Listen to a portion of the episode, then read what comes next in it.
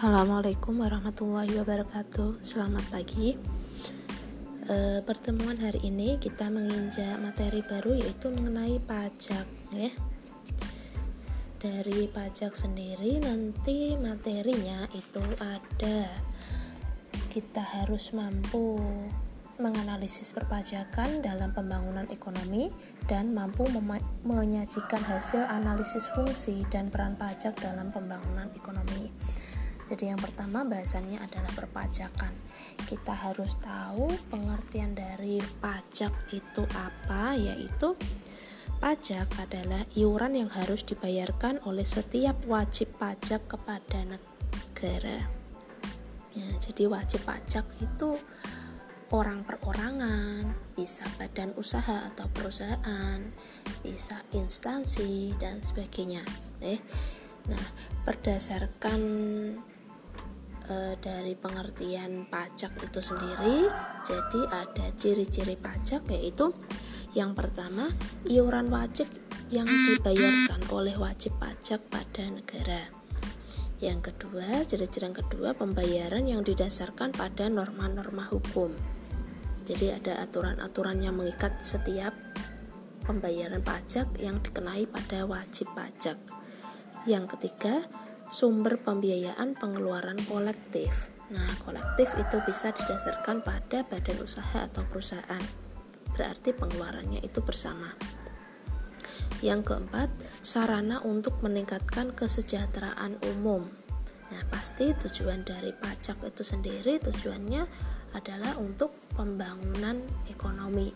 Jadi kita bisa e, mencermati apabila bagaimana kalau negara kita tidak ada pajak atau bagaimana pembangunan ekonomi atau perekonomian masyarakat kita kalau tidak ada pajak. Nah, pasti kita bisa membayangkan. Yang kelima yaitu balas jasa yang tidak diberikan secara langsung. Nah, jadi di situ ada pengertian dan ciri-ciri dari pajak. Saya lanjutkan mengenai unsur pajak. Jadi unsur pajak di sini ada subjek pajak, ada objek pajak dan tarif pajak. Untuk subjek pajak itu adalah orang pribadi atau badan ya, badan berarti instansi yang menurut ketentuan peraturan perundang-undangan perpajakan ditentukan untuk melakukan kewajiban perpajakan. Nah, contoh misalnya pegawai, pengusaha, perusahaan. Yang kedua yaitu ada objek pajak. Objek pajak adalah sesuatu yang dikenakan pajak, misalnya penghasilan seseorang yang melebihi jumlah tertentu. Tanah, bangunan, laba perusahaan, kekayaan dan mobil. Jadi eh, ada ya pembayaran pajak kendaraan bermotor berarti ada mobil ada pajak apa motor dan sebagainya yang ketiga yaitu tarif pajak yaitu ketentuan besar kecilnya pajak harus dibayarkan oleh wajib pajak terhadap objek pajak yang menjadi tanggungannya. Jadi tarif pajak eh, ada pajak tanah bangunan seperti tadi ya terhadap objek pajak lalu ada tarif yang dikenakan yaitu tarif besar kecilnya.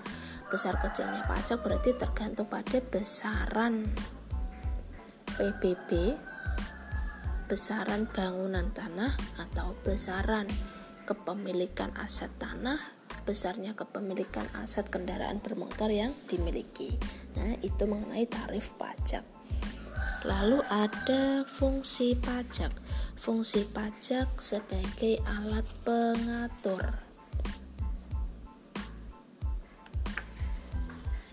Nah, yang pertama dulu ya, fungsi pajak sebagai anggaran. Sebagai sumber pendapatan negara, pajak berfungsi untuk membiayai pengeluaran-pengeluaran negara. Berarti yang namanya anggaran itu dipastikan sebagai anggarannya berapa. Oh, anggaran ini dipergunakan untuk pengeluaran-pengeluaran. Contohnya untuk perbaikan infrastruktur dan sebagainya. Yang kedua ada fungsi mengatur. fungsi mengatur di sini. Pajak disediakan sebagai instrumen untuk mencapai tujuan tertentu. Contoh, dalam pemerintah dapat menetapkan tambahan pajak seperti pajak impor, pembebasan pajak ekspor. Ya, dengan pembebasan barang ekspor di Indonesia, pasti masyarakat yang ada di luar negeri semakin kompetitif dan sekaligus menggairahkan perusahaan ekspor. Yang ketiga yaitu ada fungsi stabilitas. Nah, dengan adanya pajak, pemerintah memiliki dana untuk menjalankan kebijakan yang berhubungan dengan stabilitas harga, sehingga inflasi bisa dikendalikan. Nah, dengan cara apa? Pemerintah dengan cara menjalankan atau mengatur peredaran uang yang ada di masyarakat. Jadi itu kemarin ada di tugas BI karena untuk menjaga stabilitas peredaran uang. Lalu ada pemungutan pajak serta penggunaan pajak yang efektif dan efisien. Nah, itu fungsi stabilitas. Ada yang keempat yaitu fungsi redistribusi pendapatan. Pajak yang sudah dipungut oleh negara akan digunakan untuk membiayai semua kepentingan umum atau untuk membiayai pembangunan sehingga dapat membuka kesempatan kerja yang akhirnya dapat meningkatkan pendapatan masyarakat. Itu fungsi redistribusi pendapatan. Saya lanjutkan mengenai syarat-syarat pemungutan pajak. Jadi yang pertama ada syarat keadilan, syarat yuridis, syarat ekonomi, syarat finansial, dan syarat kesederhanaan. Syarat keadilan masuknya pajak dikenakan secara umum dan merata berdasarkan undang-undang yang disesuaikan dengan kemampuan masing-masing individu. Jadi yang dikenakan kepada wajib pajak itu sesuai dengan kemampuan masing-masing individu. Selain itu, diberikan hak bagi wajib pajak untuk mengajukan keberatan, penundaan pembayaran, dan mengajukan banding kepada Majelis Pertimbangan Pajak.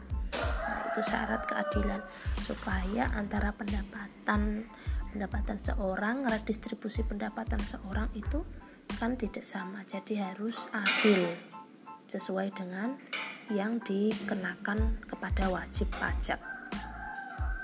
Yang kedua ada syarat yuridis. Syarat yuridis itu memberikan jaminan hukum baik bagi negara maupun wajib pajak atau warganya.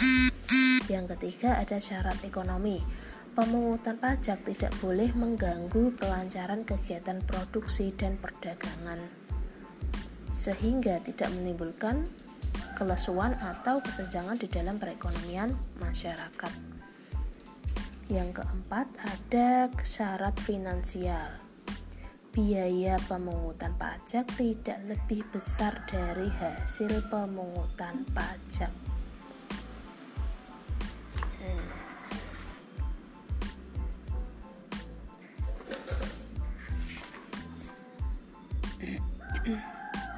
Saya lanjutkan ke syarat kesederhanaan yaitu pemungutan pajak harus sederhana. Maksudnya apa? Kepada wajib pajak atau masyarakat itu mudah menghitung sendiri atau mendorong masyarakat dalam memenuhi kewajibannya sebagai wajib pajak. Nah, seperti itu itu syarat-syarat dari pemungutan pajak. Ada tarif pajak tarif pajak di sini di LKS tidak ada nanti ditambahkan untuk tarif pajak yaitu besar kecilnya yang dibayarkan wajib pajak dalam hal tergantung pada tarif pajak yang dikenakan. Yang pertama, tarif pajak dapat dihitung ya, yaitu menggunakan yang pertama ada tarif proporsional. Tarif proporsional di sini adalah tarif yang tetap atau sejenis untuk setiap jumlah penghasilan, baik penghasilan kecil, dikenakan jumlah pajak kecil dan sebaliknya apabila penghasilan besar dikenakan pajak yang besar pula. Yang kedua ada tarif progresif yaitu tarif pajak yang dibayar semakin besar jika penghasilannya bertambah. Nah, jadi jika pendapatan bertambah, maka tarif pajak yang dikenakan juga bertambah semakin besar.